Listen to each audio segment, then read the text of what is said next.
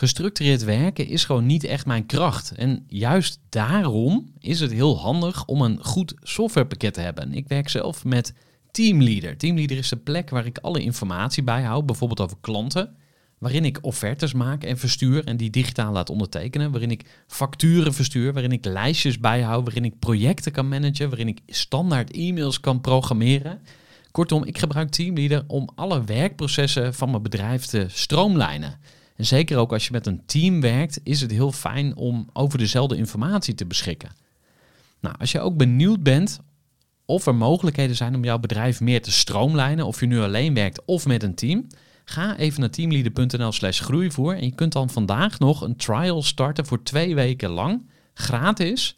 En je kunt Teamleader volledig uitproberen. En na de proefperiode krijg je ook nog zo'n leuke korting als luisteraar van Groeivoer.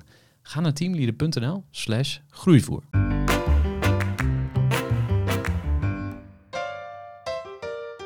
Hey, wat leuk dat je weer luistert naar de Groeivoer podcast. Mijn naam is Gerard de Velde en in deze aflevering van de Groeivoer podcast ga ik in gesprek met Anouk Brak. Anouk is schrijver van het boek Leiderschap in Verandering. Ze heeft eigenlijk twee boeken geschreven. Ga ze ook weggeven. We hebben het over een eh, heel aantal zaken die het hart, het hoofd en de buik aangaan. We hebben het over copingstijlen. Hoe ga je om met tegenslagen, met angsten? Freeze, fight, flight. En we hebben het ook over burn-out en ja, hoe je daar doorheen komt. Of eigenlijk ja, hoe pijnlijk en moeilijk dat is, maar hoe belangrijk ook dat je die transformatie eh, doorgaat. Ja, ik vond het een heel bijzonder gesprek en ik hoop dat jij daar ook uh, zo over denkt. En dat jij kunt genieten van deze podcast over ondernemerschap.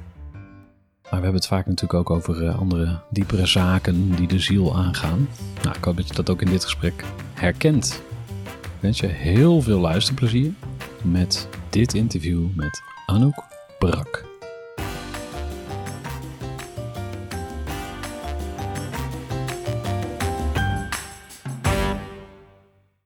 Anouk Brak.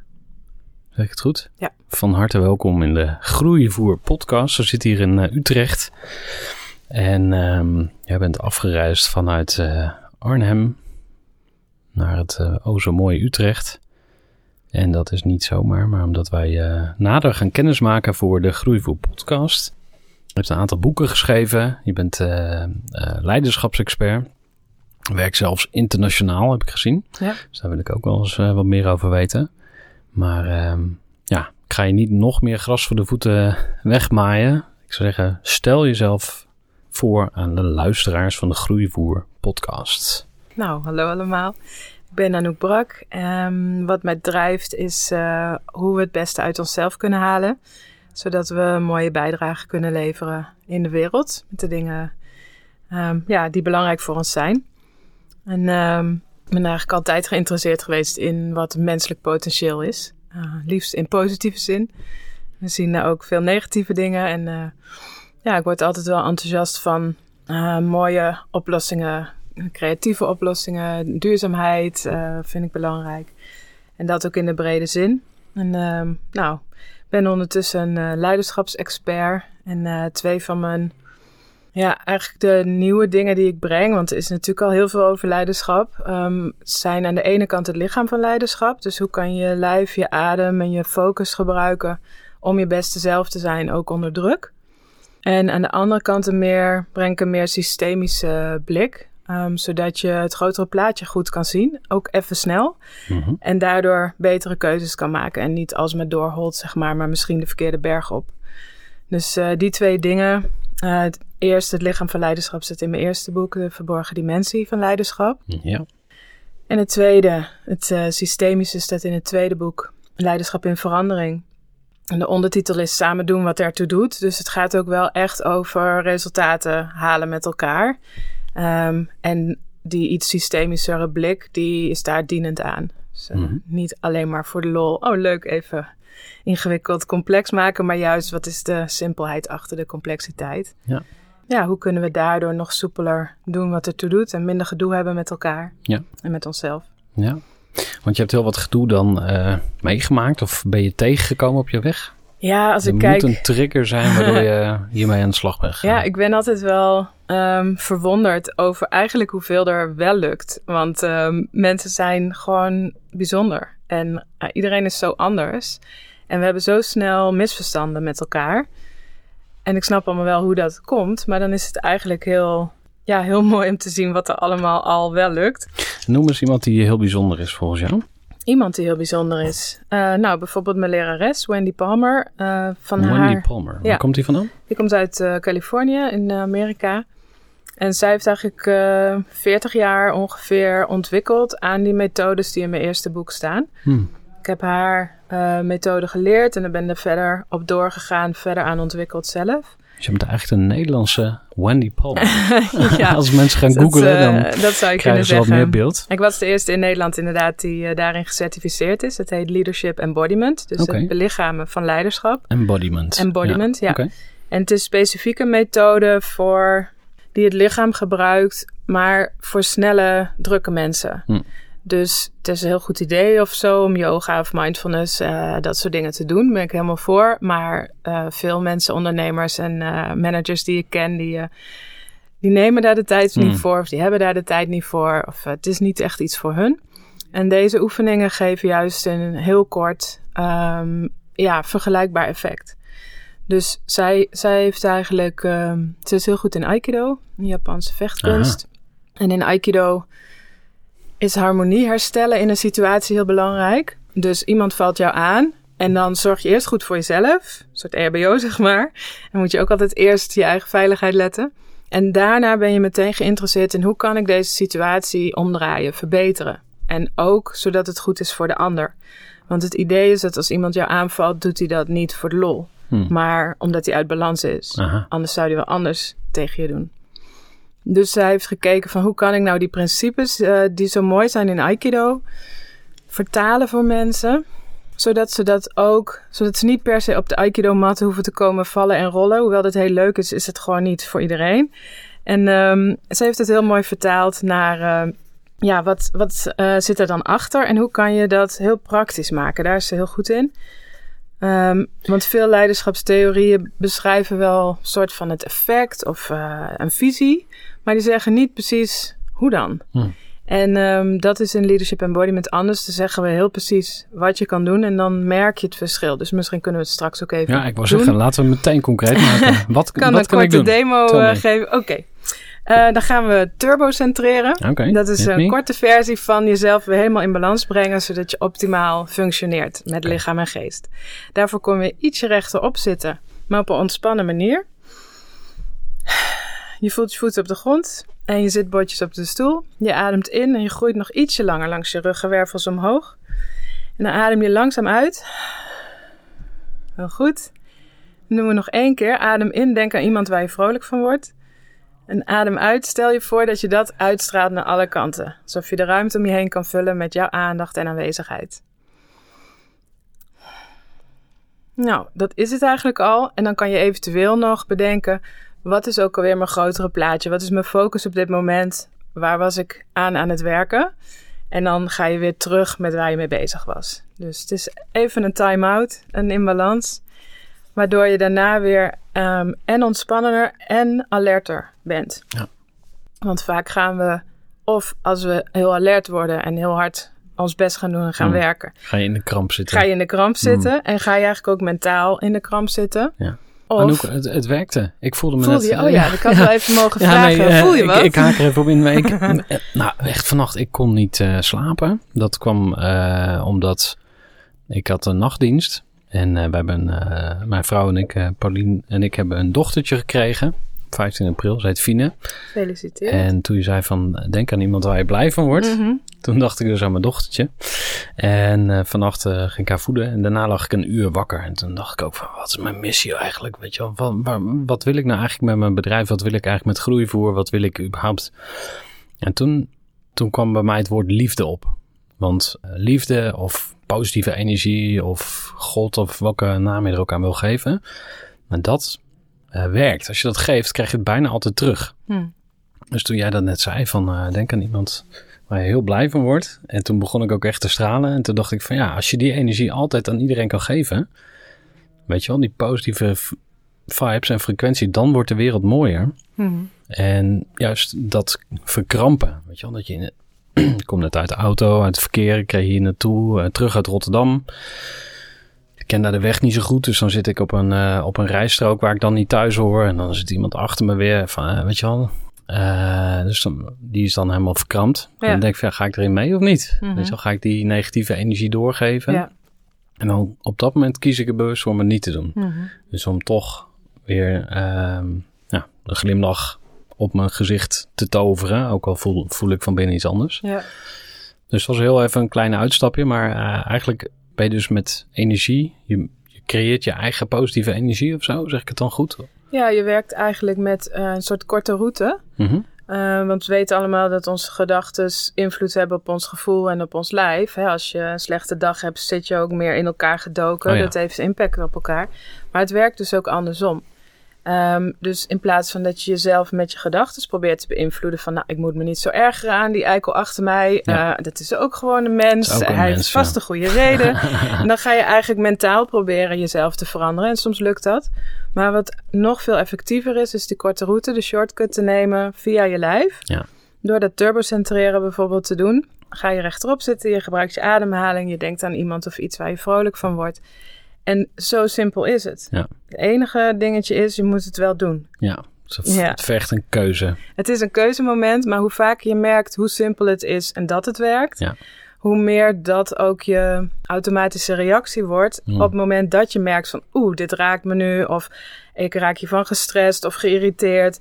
En het kan ook bij positieve dingen. Hè? Soms ben je zo enthousiast ergens over of heb je een enorme kans krijg je toegeworpen dat dat ook eigenlijk diezelfde verkramping kan opleveren. Hmm. Van hier, eh, kan je even komen eigenlijk. spreken voor eh 10.000 mensen. Help. Eh, want we vinden Dat je zo goed. helemaal niet. Ja, ja. Dus natuurlijk is dat een geweldige kans. Ja. Hè? Ondernemers hebben het ook vaak. Die, die krijgen dan kansen, maar soms Aha. schrik je er een beetje van omdat je het nog niet gedaan hebt. En aan de ene kant wil je het wel. En je hoofd denkt ook, wauw, moet kunnen. Maar de rest van jou die denkt soms, nou, eh, dat weet ik zo net nog niet. Is dat En- survival gedrag ja, dus dan schiet je in je fight, flight, freeze, in je overlevingsstand. En dat heb je soms zelf niet door, omdat ook je reflectievermogen gaat dan offline. Hmm. Dus je functioneert nog wel aardig, maar niet op je allerbest. En hoe komt dat? Is daar een neurologische verklaring voor? Ja. Of? We hebben een, eh, ik ben van oorsprong bioloog. Eh, ik heb in Wageningen biologie gestudeerd. Dus dat komt nu leuk weer terug eh, in mijn werk. Maar wat er dan gebeurt is, we hebben eigenlijk in de lagere delen van onze hersenen, wat soms ook wel reptiele brein wordt genoemd. niet omdat, brain. ja, we hebben niet stiekem een slang in ons nek zitten of zo hoor. Maar het is de lizard brain omdat we hebben dat deel van de hersenen gemeenschappelijk met zoogdieren, maar ook met reptielen. Dus het is een heel bazaal dierlijk deel van de hersenen. En die is constant, eigenlijk zo elke 10 seconden of zo, maakt hij een eh, rondje. Is alles nog veilig? Ga ik dood? ja, is er gevaar? Ja. Basically. En als er gevaar is, wat is dan, wat moet ik dan doen? Ja. Nou hebben we allemaal een bazaal patroon ontwikkeld toen we opgroeiden. Ben je meer geneigd om in de aanval te gaan? Ben je meer geneigd om je te verstoppen? Of ben je meer geneigd om te bevriezen? En hoe zich dat vertaalt in zeg maar, normaal communicatiegedrag is heel interessant. En dan blijkt dat mensen zichzelf daar ook heel erg in herkennen. Maar juist dus omdat als het reptiele brein besluit van het is nu niet veilig, dan gaat er, eh, gaan er bepaalde capaciteiten offline. En dat zijn best wel belangrijke capaciteiten.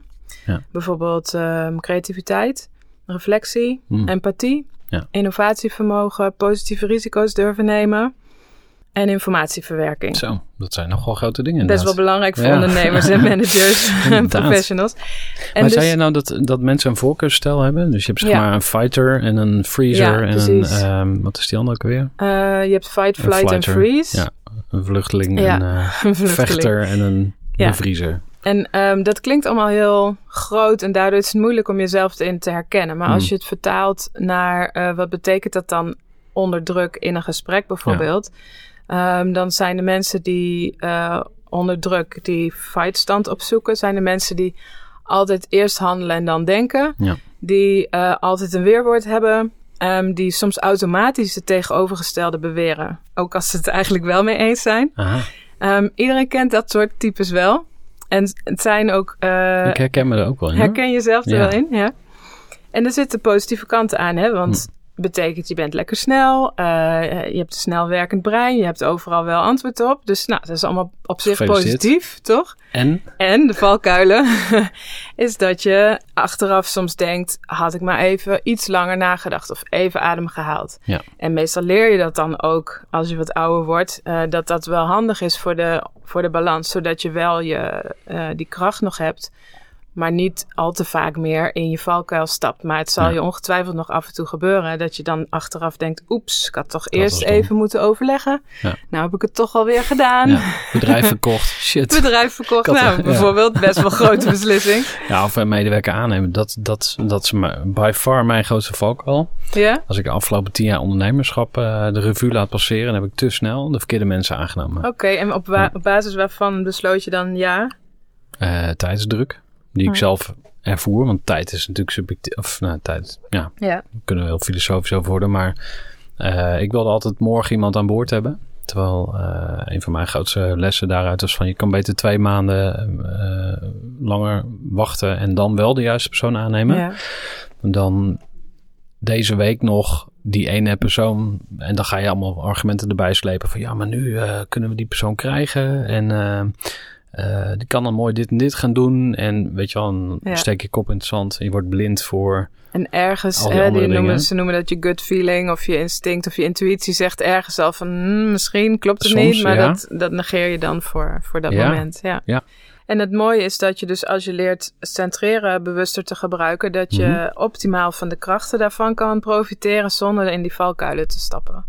Ja. Terwijl als je maar doorholt en dus meer spanning hebt dan goed voor je is, positief of negatieve mhm. spanning, uh, dan komen die valkuilen veel makkelijker en sneller voor. Hmm.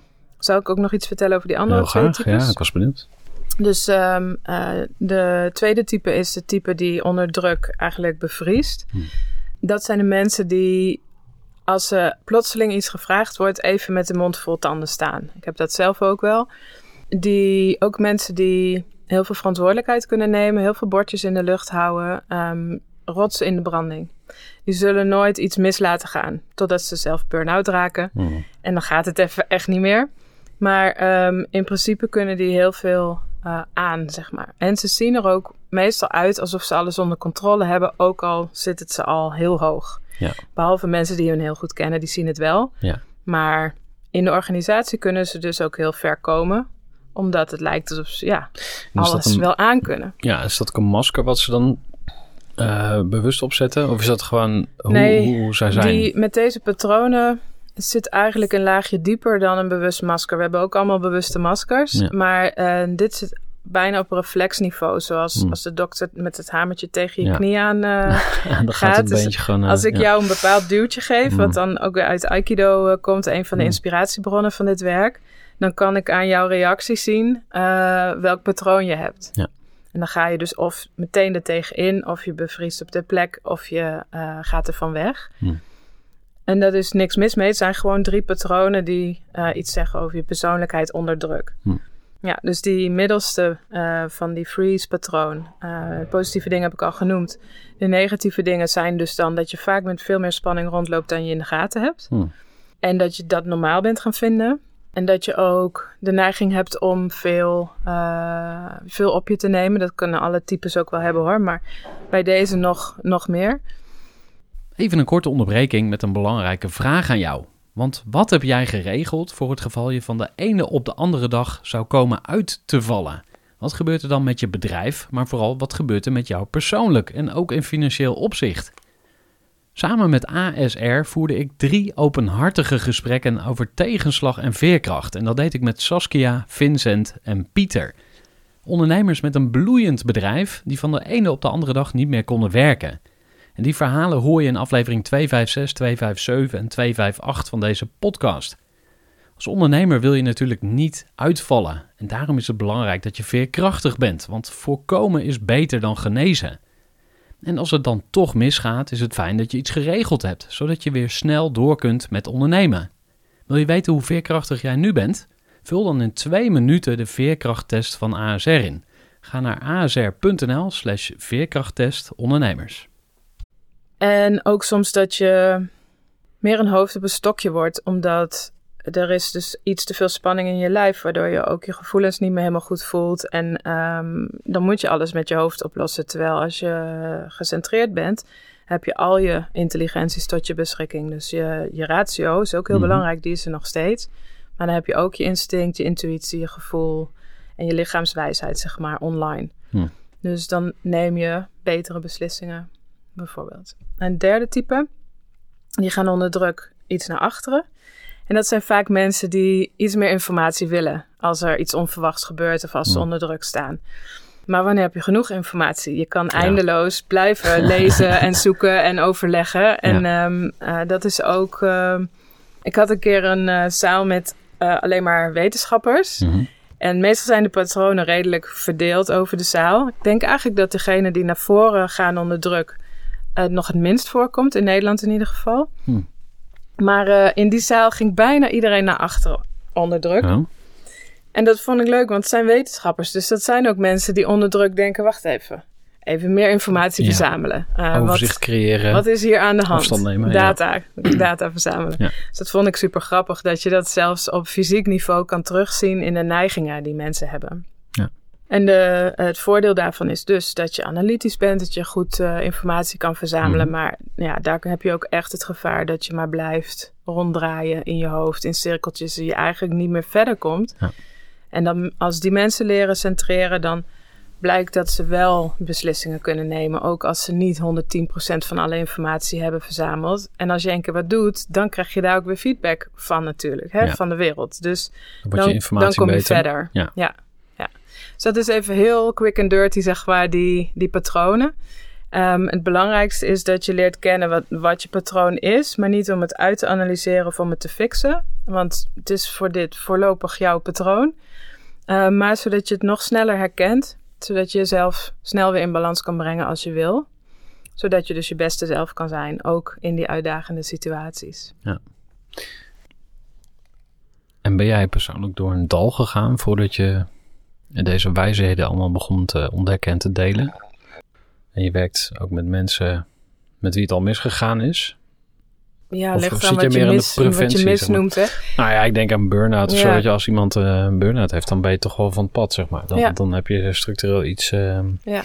is er iets Ja, misgegaan. ik heb zelf ook een burn-out gehad Hmm. in eh, 2006. Hmm. Eh, achteraf gezien, dat is vaak zo met een burn-out, was het een groot cadeau. Want ik heb er heel veel van geleerd. En ehm, het was ook een soort transformatieperiode. Hmm. Ehm, dus ik ben er be- veel beter uitgekomen. Maar ik heb wel, dank je, ik heb wel een, eh, dat- een half jaar stilgelegen of zo. Ja. En eh, ik dacht steeds van, nou, volgende week gaat het wel weer. En eh, mijn man, heel lief, die dacht dan, nou, ik denk van niet, maar dit zeg ik maar niet. Mm. De, de kerstvakantie begon wat eerder dan ik had gepland, zeg Ja. maar. Want eh, rond Sinterklaas eh, ging het al niet meer. hoe, hoe ziet dat eruit? Je zit op de fiets en je begint ineens te huilen of zo? Of wat? Nou, in mijn geval... hoe begint het? Eh, ik heb dus ook veel van dat middelste patroon waar ik net over vertelde. En Mhm. ik, ik werkte op de universiteit met een groep mededocenten. We gaven heel veel trainingen over allerlei vaardigheden, presentatievaardigheden, communicatie, onderhandelen, intercultureel leiderschap. Dus er moest veel gebeuren en we hadden te weinig collega's. Nou, dan Jouw zorg je dat er. Ja, dan maak je dat je probleem, Ja, toch? dan wil je dat oplossen. Eh, dus ik deed al veel te lang eigenlijk te veel. En er was een sollicitatieprocedure bezig. Maar dat duurt vaak langer Ja. dan je hoopt. Tuurlijk, ja. Eh, dus uiteindelijk op de dag nadat we de kandidaat hadden gesproken die het uiteindelijk is geworden. En dus pas drie maanden later kon beginnen, want zo Hmm. gaan die dingen. Eh de dag daarna kon ik niet meer naar mijn werk. Ja. Het lukte gewoon niet. Ik, iedere keer dacht ik, oké, ik ga. En dan stond ik op om mijn fiets te pakken om naar het station te gaan. En dan inderdaad de huilbui. Hm. Nou, maar weer gaan zitten, nog een kopje thee. En eh, dus toen was blijkbaar het vat leeg. Ja. En eh, wat heb je toen als eerste gedaan? ja, Ben je in bed gekropen? Heb je je moeder gebeld? Eh, weet ik veel wat. nou, mijn man was erbij en die, had, Hm. eh, die, had, die heeft ook ooit een burn-out gehad. Dus die herkende het eigenlijk Hm. wel. Die dacht, oh, dit is niet goed. En is hij ook een hoofd op een stokje, zeg maar, tussen aanhalingstekens? Of Ehm. is hij heel anders dan jij? Ja, hij is wel anders dan ik. Want eh, je kan ook zeggen van, ja, eigenlijk is de hele westerse beschaving te veel in, zijn of haar hoofd. Ja, Dus zeker dat, weten. Dat geldt voor wel meer mensen, Ja, denk ik. klopt. Ja. En daarom denk ik dat ik ook mensen goed kan helpen om, om weer opnieuw uh, contact te maken met dat lijf. Mhm. Um, omdat ik zelf ook een hoofd op een stokje ben geweest en nu iets minder. Ja, ik heb Wat toen... vind je van die term trouwens? Wat? Je kwam er zelf mee. Maar, Hoofd op een stokje. Ja, ja. ik zeg het vaak over mezelf uh, als grapje, maar ook omdat mensen het herkennen in zichzelf. Ja. Van soms loop je gewoon zo te hollen en ben je zo druk met allemaal dingen die je denkt dat heel belangrijk zijn. En dan ben je gewoon een hoofd op een stokje. En Ja. uh, een uh, internationale collega van mij die, uh, die noemt dat the body as a brain taxi. Hmm. Is alleen maar bedoeld Aha. om je, je brein ergens anders naartoe te brengen en verder doen we er niks mee. Ja. Terwijl er zoveel meer mee kan. Maar ik ben ook weer niet, niet in de trainingen die ik geef, ben ik ook weer niet heel erg bezig met uh, therapie of uh, emotioneel lichaamswerk of het allemaal oprakelen. Dat is niet helemaal mijn stijl. Ik ben gewoon bezig om mensen te leren wat zijn hele praktische, toepasbare dingen die je kan doen om jezelf te ondersteunen, om je beste zelf te zijn. Ja. En het kan best een goed idee zijn om eens een keer ergens over wat dieper in therapie te gaan als je er last van hebt. Maar dat is niet mijn uh, uh, vakgebied, niet zeg maar. nee, nee. nee. Oké. En wat, ehm, wat, voor, wat voor ondernemer is, eh, denk jij, het meest succesvol van die drie typen? Want van nature denk dan aan die eerste, weet je wel. Dat is een beetje die dat is het strijdbare figuur. ondernemer ja, misschien, ja. een grote bek, lef Lekker hebben. snel, allerlei start-ups. eh, De ene faalt, de andere suc- eh, succes en door, weet je wel. Maar er zijn natuurlijk heel veel verschillende type ondernemers. En het maakt ook uit wat voor soort bedrijf je hebt, Hmm. denk ik, wat daarbij past. Hm. Waar Ehm, denk aan? Maar de, de cowboy-ondernemer, zal ik het dan maar even noemen, van uh, hup, uh, hè, we gaan ervoor en we gaan Ja. door. Dat is meer dat eerste type. Ja. Um, Ja, de- ik denk dat er geen goed... Ja, er is vast wel een antwoord mogelijk. Maar de, Ik- de synergie, zeg maar, die... eh, eh,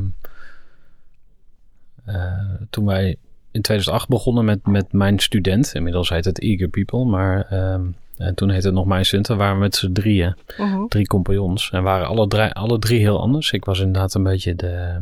eh, ik was gewoon de saleshond van het team. Ja, Dus overal blaffen en, eh, en de deur open krabbelen, zeg maar. Kijken of de business ja te viel. En dat was heel belangrijk toen, want ja, Heel niemand belangrijk. kende ons. Dus eh Ja. joh, eh, laat mij dat maar doen. En dan hadden we Jochem. Jochem was de manager in de, in de positieve zin des woords. Dus de, de people manager. Hij kon heel Mhm. goed met mensen praten en ook naar ze luisteren. Ja. Kon ik niet. Nou, nu En- wel dus. En nu dus wel, inderdaad. Dus je kan daarin ontwikkelen, inderdaad. Ehm, en Joren, dat was zijn derde vennoot, die was echt een strateeg. Die was dan het meest in zijn hoofd misschien. Ja, Ehm, en wij waren echt, echt een heel goed ondernemersteam. ja. En op dat moment was het altijd eh, bonje en, eh, en, en elkaar niet begrijpen. Mm. Snel professionele hulp bijgehaald van een coach. Dus dat hielp heel erg. Ja. Ja.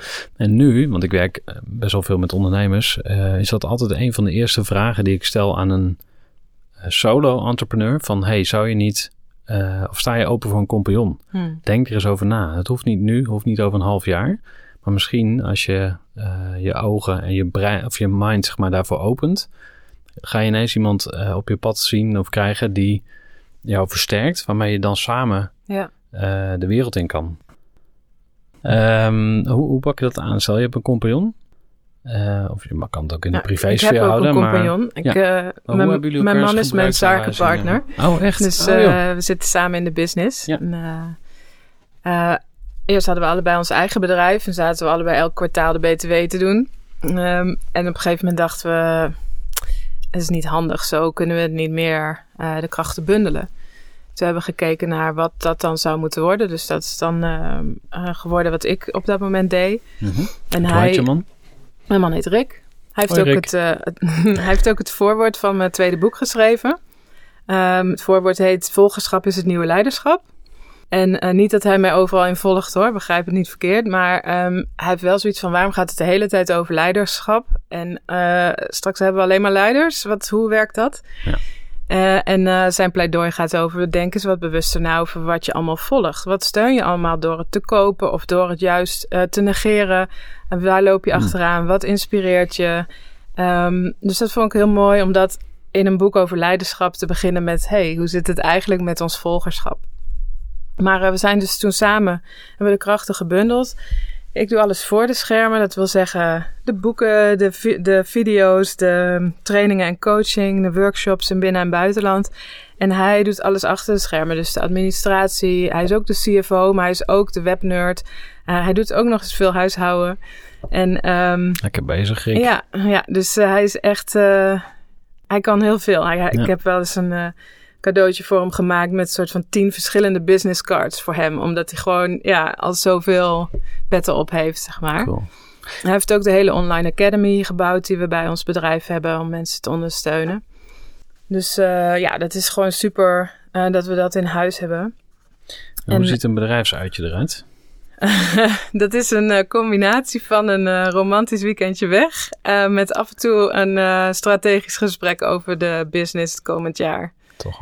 En dan moet dan iets met natuur, iets met sauna, iets met eh, bubbels. En, Ah. ehm, eh, en dan af en toe ineens hebben we, hebben we een zakelijk gesprek. Maar het meeste van de tijd niet. Cool. En dat, eh, ja, begint wel dat heel, is niet iets wat te je. glimlachen. Ja, ik vind het wel heel leuk inderdaad. En het werkt. Cool. Het, het is niet iets wat je. Wat ik zou zeggen van zo moet je dat doen. Het is echt zo gegroeid omdat het voor ons werkt. En en ja. dat vind ik wel mooi aan. Ik heb ook geleerd, ik kan geen vergaderingen met hem plannen. Op een of andere manier dan ben ik te veel gedreven van we gaan het hier nu over hebben. Ja. En dat is eigenlijk al too much. Dus wat we nu doen is het, het moment is er ineens en dan denk ik, oh, dit is het moment. En dan pakken we dat moment. Maar ja, dat is niet een algemeen advies wat goed werkt. In het algemeen zou ik zeggen, plan lekker je vergaderingen. Structuur en regelmaat. Structuur, ritme, heel belangrijk. Ja. Maar goed, er zijn altijd uitzonderingen op de regel. En eh, nou ja, dat, eh, Maar jullie hebben een ecosysteem of een biotoop die werkt gewoon. Dus dat... voor ons werkt het. Toch? En af en toe checken we van, ben jij nog Hmm. blij? En ben jij nog blij? En eh, allebei zijn we er heel blij mee. Ja. Dus ja, dat is het belangrijkste. En het werkt. En daarnaast hebben we wel wat, zijn we wat mensen om ons heen aan het verzamelen, meer freelance, die we dan af en toe kunnen inhuren. Want zelfs met z'n tweeën kan je natuurlijk niet alles. En als ik kijk, ik wil altijd meer, ik heb altijd grotere plannen. En dan denk ik nog dat het schrijven van het tweede boek bijvoorbeeld te langzaam ging. Maar als ik nou terugkijk, dan heb ik in drie jaar twee boeken geproduceerd van 250 bladzijden. Wat, was voor jou de trigger? Want kijk, er zijn heel veel mensen die gebruiken het gewoon voor personal branding doeleinden, als Ja. sales tool, als marketing tool. Ja. Ehm, is interessant, is niks mis mee. Als je iets schrijft wat de moeite waard is, Mhm. geloof ik er nog steeds in.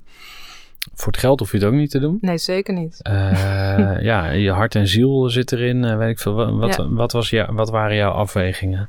Ja, het was toch ook een soort roeping, denk ik. Want ik, ik heb al heel lang het idee dat ik misschien een boek ga schrijven. Nou, inmiddels heb ik er dus twee geproduceerd. Ja.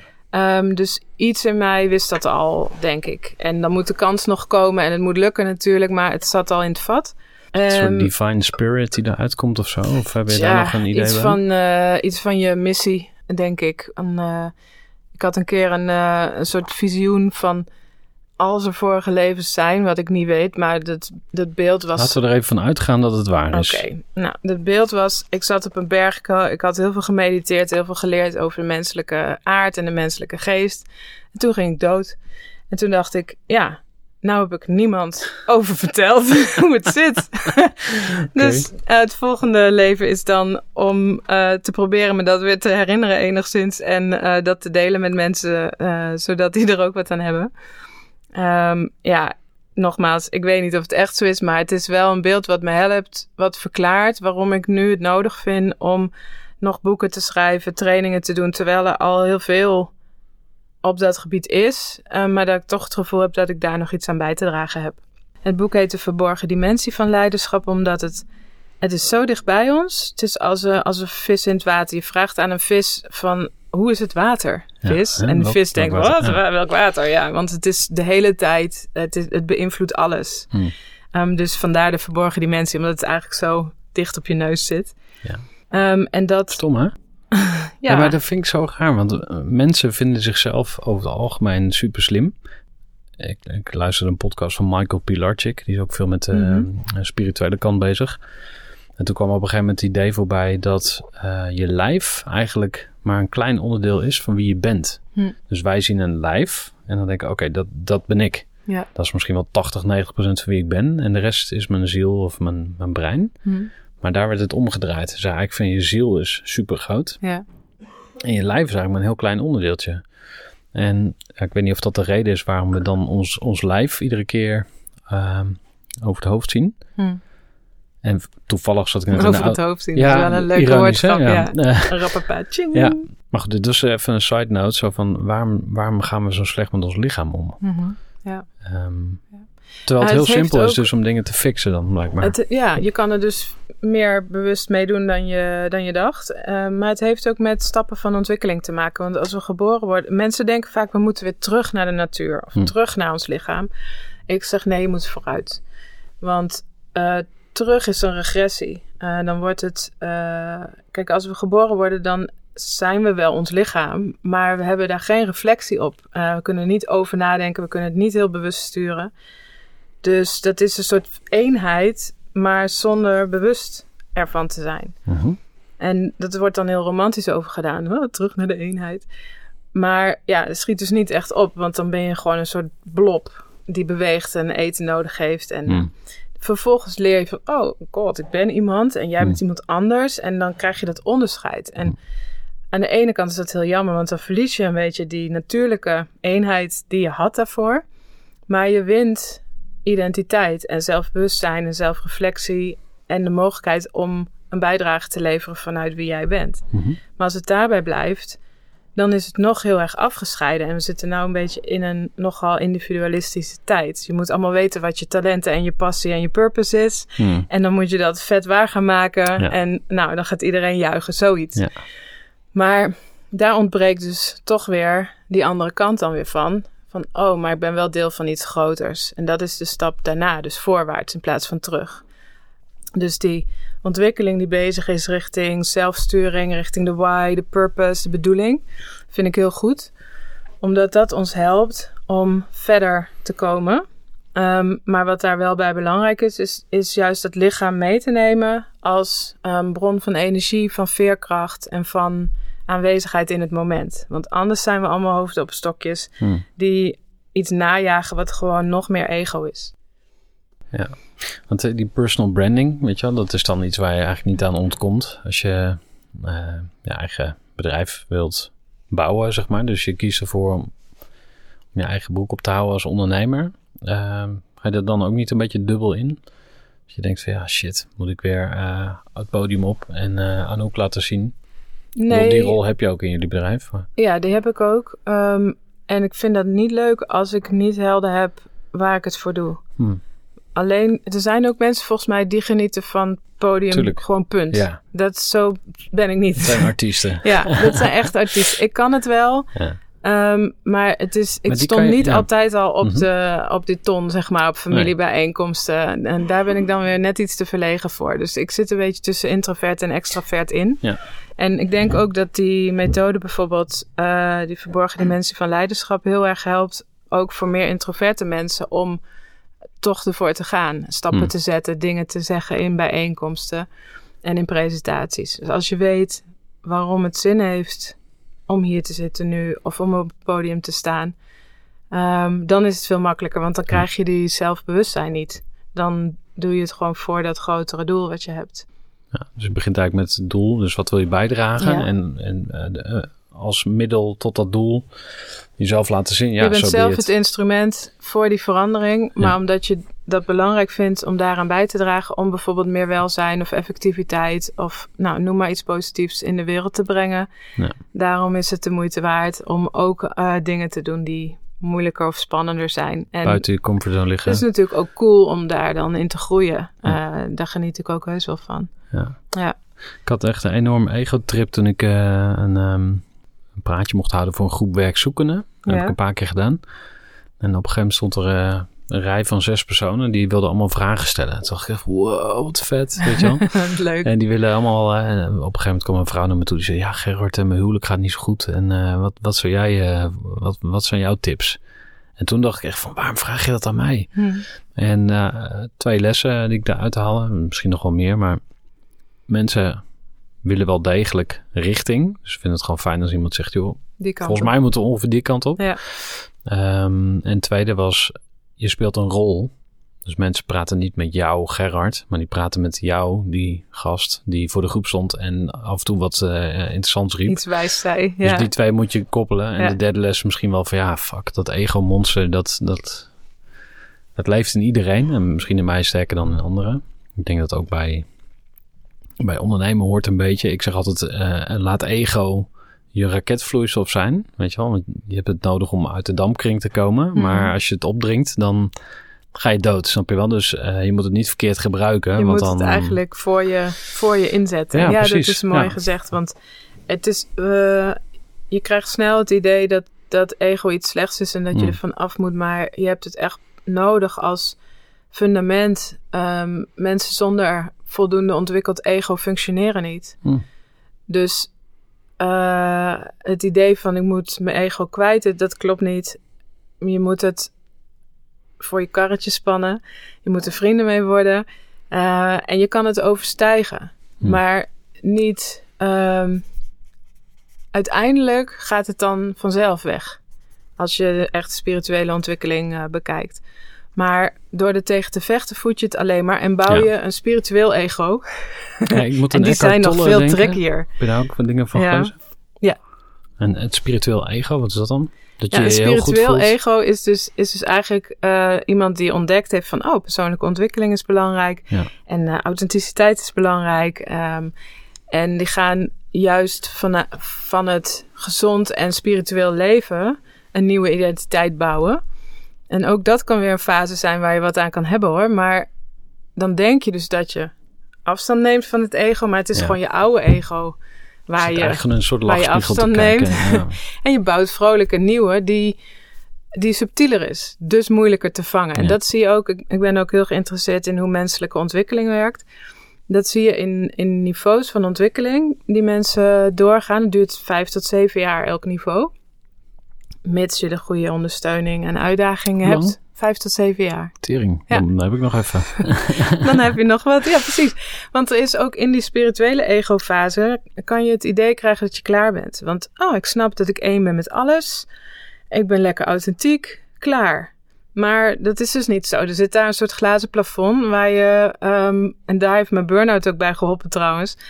eh, dat ik zag van, oh, er is nog meer hierna. Ik ben nog helemaal niet klaar. En ehm, eh, wat mij daar heel erg bij geholpen heeft, is eh, het boek eh, Evolutionair Leiderschap van Peter Mary. En dat, ehm, dat beschreef die niveaus van ontwikkeling. En dat ik dacht, oh, ik dacht dat ik klaar was, maar dat was helemaal niet zo. Oeps. Ehm, dus ja, dat, dat spirituele ego en ook het ego wat weer daarna komt. het zijn allemaal subtielere ego's. Maar dus eigenlijk is ego heel mooi, want het is een soort. ehm, het helpt je, je drive om verlicht te raken of egoloos te worden, is ego. En die drang helpt je om steeds de volgende stap te zetten naar eh, in je ontwikkeling. En uiteindelijk lost het ego zichzelf dus op. Dus als je er zo naar kijkt, dan hoef je er in ieder geval niet tegen te vechten. Maar je moet het wel in de gaten houden, want het is heel tricky. Dus dat vind ik wel mooi om daar zo, eh, eh, zo naar te kijken. Ja. Mooi uitgelegd. Kan je eens vertellen welke rol geld speelt voor jou? Als persoon, maar ook als ondernemer? Businessmodel, Ja. kernklanten, pricing, Geld. marge, geld verdienen. Geld, geld. Geld is, eh, is een belangrijk middel om, eh, om te kunnen groeien. Eh, geld is soms wel spannend. Gaat het, gaat het weer goed deze maand of dit- deze zomer?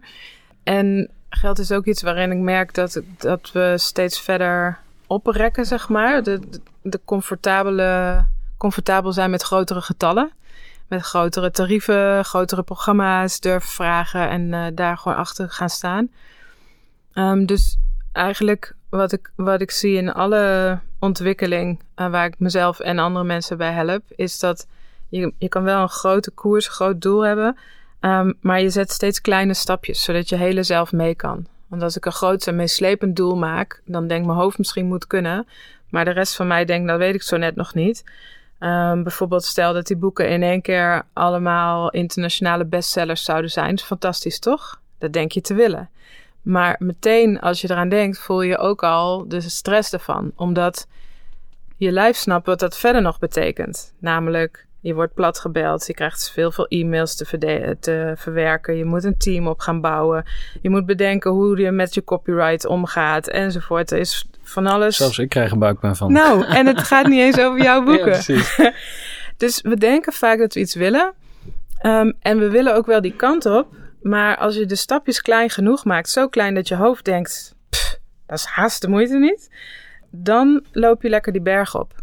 Want een berg loop je ook niet op met grote stappen. Dan ben je super snel buiten adem. Hè? En dit is net zoiets. Dus als je kleine stapjes neemt, dat geldt dus ook voor omgaan met geld. Steeds als het lukt om je tarief wat op te rekken, hm. lekker doen. Um, maar ja, op zo'n manier kan je dan groeien op een soepelere manier, waarmee je je hele zelf meeneemt. In plaats van met horten en stoten en dan per ongeluk uh, dus de poot onder je eigen stoel vandaan gaan zagen, omdat je een te grote hap had genomen, zeg maar. Ja. Ik werk ook niet fulltime. Hmm.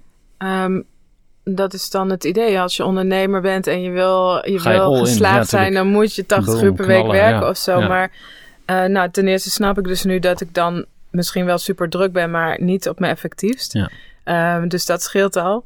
En uh, ik vind ook andere dingen belangrijk, zoals uh, koffie drinken in bed en meditatiebeoefening. En ik begin vaak pas eind van de ochtend aan mijn werkdag. Ja. En eigenlijk is dat not, not done. Ja. Maar ja, ik heb er wel, ben wel succesvol. Ja. En het Goed werkt. dat je dat gewoon zegt. Ja. Want dat is natuurlijk. Uh, ik, ik, had vanochtend een ondernemer in Rotterdam. Uh, of eigenlijk twee ondernemers die ik uh, tegelijk mocht interviewen. En ehm, die ene begon elke dag om zes uur. Dat is natuurlijk stoer, hè? Ik bedoel, om zes als uur het bij je boom, past. knallen. En, Ik ben niet zo'n ochtendmens. Dus Nee. gelukkig hebben we ons leven zo kunnen inrichten dat dat daarbij past. Ja. En dat, uh, dat scheelt heel veel. Ja. Maar eigenlijk moet je dus helemaal, dat is ook weer ego loslaten, maar um, dat hele vergelijken, dan gaat het al helemaal niet om natuurlijk. Nee, en je doet ook vaak, pak je onbewust dingen over. Bijvoorbeeld het is mij ook overkomen dat ik, uh, Wendy Palmer dus, mijn lerares hmm. van Leadership Embodiment, die reist de hele wereld over. Overal geeft ze trainingen, die is ja, weinig thuis. Hmm. Ze is er ook goed in, uh, het werkt voor haar. Maar ik was dus afgestudeerd daarin en de eerste in Nederland en een van de eerste in Europa. Dus Ja. onbewust ging ik overal uh, trainingen regelen. En als je daarop focust, krijg je dat gewoon. Dus ik kon naar Zweden, naar Zwitserland, naar Oostenrijk, naar België, enzovoort, enzovoort. Engeland, Moskou. Uh, toen ging ik wel even nadenken. Want ben ik voor de tweede keer in Moskou. Een leuke stad er overigens hoor. Het is net Londen, maar dan met bordjes die je niet kan lezen. Ja. Um, maar ik dacht, wil ik dit eigenlijk wel? Ik hou heel erg van thuis zijn. Ik vind mijn man heel leuk. En dan ben je het grootste gedeelte van de maand onderweg met je koffertje. Ja. Hmm. Dus dat was wel zo'n moment dat ik dacht, oh, ik heb per ongeluk haar manier van succes gekopieerd Mm. voor mezelf. Maar wat is eigenlijk mijn manier van succes? Mm. Wat betekent succes voor mij? En dat is ook een van de oefeningen die we altijd doen in de, in de trainingen. Maar wat is dan succes? Want daar sta je vaak niet bewust bij stil. En ik had laatst een gesprek met iemand die, die zei: wat, wat wil jij dan? Ik zei: Nou, ik zou wel even een grote opdracht willen doen, want dat vind ik leuk. Um, maar het zou ook fijn zijn, want door het schrijven van het boek zijn de reserves weer een beetje ingestort. Wat heb je dan? Ja. En toen zei ze: Oké, okay, maar wat kan je dan als je dat geld hebt? Toen zei ik: Nou, dan kunnen we de verbouwing afmaken en dan kan ik met kerst in Kijk, mijn bubbelbad zitten met dan mijn man. wel voor je. en dan ineens gaat het stromen. ja. En het is natuurlijk een super uh, zelfgericht doel. Maar het is wel iets waar ik heel blij van word. En ik weet al dat met mijn werk ik ook andere mensen help. Dus dat zit wel goed. ja. En groeivoer zou groeivoer niet zijn als we niet ook af en toe wat groeivoer weggeven. En daarom vraag ik altijd aan de mensen die ik interview of ik een boek mag hebben van ze. Of meerdere. En um, ja, of ik dat dan mag gaan weggeven onder de luisteraars. Dus als je dat uh, wilt winnen, als je geïnteresseerd bent in zo'n boek. Ga mij even volgen als je dat nog niet doet op de social media. Instagram, Facebook en LinkedIn. Want daar maak ik uh, de winacties altijd bekend. Dus hou het in de gaten. En uh, binnenkort zie je het voorbij komen op je tijdlijn. En dan kun je nu weer lekker verder luisteren. Met dit interview met Anouk Brak. Nou. Ja. En misschien ook niet te serieus nemen. Want dat, dat is een van mijn uh, leerdoelen, als ik het zo mag formuleren. Ja. Om mezelf wat minder serieus te nemen. Een heel goed idee. Ja. Ja. ja. dus, uh, ja, ik wou bijna zeggen, dat zouden meer mensen moeten doen, maar daar ga ik niet over. ik heb het nu echt alleen maar over mezelf. Ja. Maar de hele tijd dat grote hoofd met al die ideeën die van alles wil. Ah, Ja. Weet je wel, je probeert nou, bijna kampachtig soms maar een soort van ja, grip te krijgen op de dingen om je heen. En, dingen, oh, oh, oh. en Mhm. in the end, weet je wel. Ja, in the end, precies. Als je, als je bedoel, straks ja. oud bent en je kijkt terug, waar ben je dan het blijst mee of het trots op? Hmm. Ja, op je dochter natuurlijk. Ja, ja. En misschien op een aantal eh, zakelijke dingen die je goed hebt gedaan. Ja. Maar dat zijn toch vaak ervaringen en Ja. niet zozeer doelen. Nee. Ja, ja die Ja. meer lichtheid brengen, dat is, dat is ook een van de dingen die, waar, waar deze beoefeningen goed bij helpen. Hmm. Omdat hoe meer lichtheid je eigenlijk hebt, Mhm. hoe soepeler je ook in de flow kan zijn. En dus hoe meer je op het goede moment op de goede plek bent en dingen opvalt, omdat je niet alleen maar aan je eigen missie op je eigen paadje zit te kijken, zeg maar. Ja. Je hebt wel een koers, maar je, je let ook op. En, en daardoor, dat, ehm, mijn lerares noemt dat mystery en mastery. En dat vind ik wel een heel mooi begrip misschien om nog even toe te lichten. Mhm. De mystery is openstaan voor toevalligheden. Voor hey, grappig, een podcast. Laat ik die jongen eens een berichtje sturen of hij het leuk vindt om eh, mij in de show te hebben. Dat was toevallig dat ik dat tegenkwam. Maar nou, nu zitten we hier. En aan de andere kant, mastery gaat over eh, je doelen stellen, richting, eh, visie. En ook zeggen, nou, dan wil ik dus op verschillende manieren mijn verhaal kwijt, zodat mensen weten dat het bestaat en als het bij ze past, er wat mee kunnen. Ja. Ja, dan, dan, dan past dat in elkaar. En die mystery en die mastery moeten een beetje in balans zijn. Als je alleen mystery doet, dan zit je thuis te wachten tot er een Alle klant aanbelt, Ja. tot het universum iemand op je afstuurt. De deurwaarder. ja, dat wordt dan de deurwaarder. kan je vragen of die coaching nodig heeft, maar... Of eh, je schoonmoeder. dat allebei. eh, en als je alleen maar mastery doet, dan ben je dus super hard aan het werk en eigenlijk je, je ideeën door de wereld heen aan het duwen. Ehm, en dat is ook uiteindelijk niet duurzaam. Voor jezelf niet, maar ook eigenlijk wordt meestal niet heel erg gewaardeerd je uiteindelijk. hebt allebei push en Dus pull allebei Push en nodig. pull heb je Hmm. allebei nodig. En daar helpt het centreren bij, omdat je dan meer in het moment die Mhm. push en pull allebei kan voelen. Ja. Hey, ehm, we gaan een beetje richting afronding. Je hebt twee boeken meegenomen. Ehm, ja, je eerste en je tweede boek. Ga je die weer mee naar huis nemen of kunnen we die Nee, die heb weggeven ik dan misschien? meegenomen om weg te geven. Dus Cool. eh, ehm, ik zal heel kort iets over allebei de boeken vertellen. Graag. En dan kunnen mensen je laten weten welk boek ze graag willen winnen. Dus kunnen ze reageren met één of twee. Eh, waar gaat boek één over? Boek 1 gaat over eh, het lichaam van leiderschap. Het heet De Verborgen Dimensie van Leiderschap. Van eh, de evolutie van macht naar kracht. Dus vanuit je eigen kracht. En dat gaat dus heel erg op basis van je, je lijf, je adem, je focus, je eh, verbeeldingskracht. Met inspiratiebronnen vanuit eh, vechtkunst, vanuit mindfulness, biologie, positieve psychologie. En het helpt je om jouw bijdrage te verhelderen en om dat makkelijker en met meer gemak en plezier de wereld in te brengen. En om daarbij ook zelf geïnspireerder rond te lopen.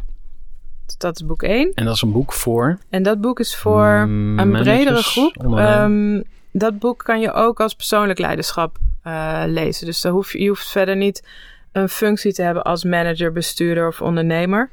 Voor die mensen heb ik het wel geschreven. Mhm. Ehm, maar het is eigenlijk voor iedereen van toepassing. Dus ook eh, als je thuis uitdagingen hebt met je kinderen. En boek 2, de, de turquoise, eh, is eh, Leiderschap in Verandering. Die is wat meer geschreven voor mensen in organisaties. Eh, gedreven professionals die graag een mooie bijdrage willen leveren met minder gedoe. Ik denk, ja... ehm, ik vind het heel mooi vormgegeven. Complimenten. Ja, de zijn, uitgever Thema doet dat heel goed. Daar ben ik eh, heel erg blij mee. Een uitgeverij van Schouten en Nelissen. Ja, Ja. Dat zijn eh, wel serieuze bedrijven. Ja. Ja. ja. Nou ja, eh, je kan ze dus winnen. Maar ehm, dat eh, lees je in eh, de begeleidende, begeleidende teksten. Ik ga je ook vragen om ze even te signeren zo meteen. Oh, dat is een goed idee. Dus eh, Ja. dat gaan we doen. En tot slot wil ik je graag vragen om één of twee concrete tips, life hacks, inzichten, lessen uit jouw eigen ervaring Mhm. voor ondernemers. Ja. Dus als je leuker, blijer, beter, succesvoller wil gaan ondernemen, wat moet je dan doen of laten? Ja. Wat zijn je tips? Oké, nou, tip 1 is het turbocentreren, waar we ook de uitzending mee begonnen. Ehm, dus kom je iets rechterop zitten, ontspannen en relaxed. Denk aan mijn dochter. Adem in, denk aan iemand waar je vrolijk van wordt. Adem uit, straal het uit naar alle kanten. Word je bewust van het grotere plaatje om je heen, fysiek, maar ook het grotere plaatje van het werk wat je aan het doen bent op dit moment. Dus jouw focus. En dan ben je weer meer gecentreerd, kun je verder met je dag. Dat is tip 1. Tip 2 gaat over de kern van je bijdrage verhelderen. Waar gaat het nou uiteindelijk? Waar is het je nou uiteindelijk om te doen? Waar wil jij graag een bijdrage aan leveren? En dan kun je kijken naar waar wind ik me over op? Wat doe ik eigenlijk al? Want het is vaak al bezig, alleen je hebt het nog niet helemaal in de gaten. Je kan het ook vragen aan andere mensen: van wat zie je mij nou de hele tijd doen? Of waar ben ik van nature zo goed in dat ik het zelf niet eens door heb? En dat zijn vragen die je daarbij kan stellen. En dan kan je dat focussen op een bepaalde sector of een bepaalde activiteit. Maar als het maar te maken heeft met iets wat jou van nature drijft om uh, een bijdrage aan te leveren. Dus de tip is eigenlijk zelf, ga, ga zelf onderzoek doen. Door nee, in je omgeving ja, te vragen van... Nee, verhelder nog iets meer. Wat is het bestaansrecht van je organisatie als je een organisatie hebt? Uh, of het bestaansrecht van jouw functie. Ja. Dus als dat er niet zou zijn, wat zou er dan ontbreken? Kan je ook zeggen. Ja. Zodat je nog helderder ziet waar jouw bijdrage in zit. En uh, daarbij hoort dat je ook bepaalt wie of wat inspireert jou daarbij. Zodat je zelf als het ware in die stroom komt. De inspiratie komt van achteren als het ware als steuntje in de rug. Alleen je bent een soort zeilboot, hmm. wind in de rug. Jouw inspiratie en steunbronnen. Als je die achter je voorstelt als wind in de rug, krijg je meer energie en inspiratie en gaat het minder over jou, maar word je meer een instrument om jouw bijdrage in de wereld te brengen. Dan gaat het makkelijker. Dus inspiratie achter je oproepen als wind in de rug. En dan je koers verhelderen. Waar wil ik nou echt graag een bijdrage aan leveren? Wat doet het toe voor mij? Dat is tip 2. Vet cool. Ik heb ook nog een paar dingen van jou geleerd. Oh ja. Um, of ik ze nou uh, zelf uh, op tafel gooide of niet. Maar ze werden wel getriggerd door jou. Namelijk neem jezelf niet te serieus. Hm. Dus vooral voor mezelf. Uh, ga eens een keer in een bubbelbad zitten. ik zie jou iedere keer heel hard lachen. Als ik word zo blij van, ja. Uh, maar wel een tweepersoons bubbelbad, ja, dat vind ik dan het uh, ja. beste investering die je kan doen als ondernemer. Anyways, we gaan afronden. Ik wil je ontzettend bedanken. En um, wie weet tot de volgende keer. Graag gedaan, ja. Hey, dat was het gesprek alweer. Ik hoop dat je ervan genoten hebt. Ik hoop dat je nieuwe inzichten opgedaan hebt. En uh, wat ik heel cool zou vinden is als je die wilt delen met anderen. Want ja, ik ben natuurlijk altijd op zoek naar meer luisteraars. En, um, en groei van de Groeivoer podcast voor ondernemers. Het werkt erg goed als mensen die gewoon oprecht enthousiast zijn. Daar een post over doen op social media. Dus als jij dit een tof gesprek vond, deel het dan via de e-mail. Maar het liefst ook via de socials met jouw netwerk. Nou, mijn naam is Gerard de Velde. Mocht je meer willen weten over mij, ga even naar groeivoer.nl. We zijn een bedrijf dat ondernemers helpt bij persoonlijke groei en bij bedrijfsgroei. Je vindt daar ook meer informatie over het uh, groeiprogramma voor ondernemers, wat ik uh, gemaakt heb. En de business coaches waar ik mee samenwerk, die zijn daar ook terug te vinden. Groeivoer.nl. En graag tot een volgende keer. Gestructureerd werken is gewoon niet echt mijn kracht. En juist daarom is het heel handig om een goed softwarepakket te hebben. Ik werk zelf met Teamleader. Teamleader is de plek waar ik alle informatie bijhoud, bijvoorbeeld over klanten. Waarin ik offertes maak en verstuur en die digitaal laat ondertekenen. Waarin ik facturen verstuur, waarin ik lijstjes bijhoud, waarin ik projecten kan managen, waarin ik standaard e-mails kan programmeren. Kortom, ik gebruik Teamleader om alle werkprocessen van mijn bedrijf te stroomlijnen. En zeker ook als je met een team werkt, is het heel fijn om over dezelfde informatie te beschikken. Nou, als je ook benieuwd bent of er mogelijkheden zijn om jouw bedrijf meer te stroomlijnen, of je nu alleen werkt of met een team, ga even naar teamleader.nl/slash groeivoer en je kunt dan vandaag nog een trial starten voor twee weken lang, gratis. En je kunt Teamleader volledig uitproberen. En na de proefperiode krijg je ook nog zo'n leuke korting als luisteraar van Groeivoer. Ga naar teamleader.nl/slash groeivoer.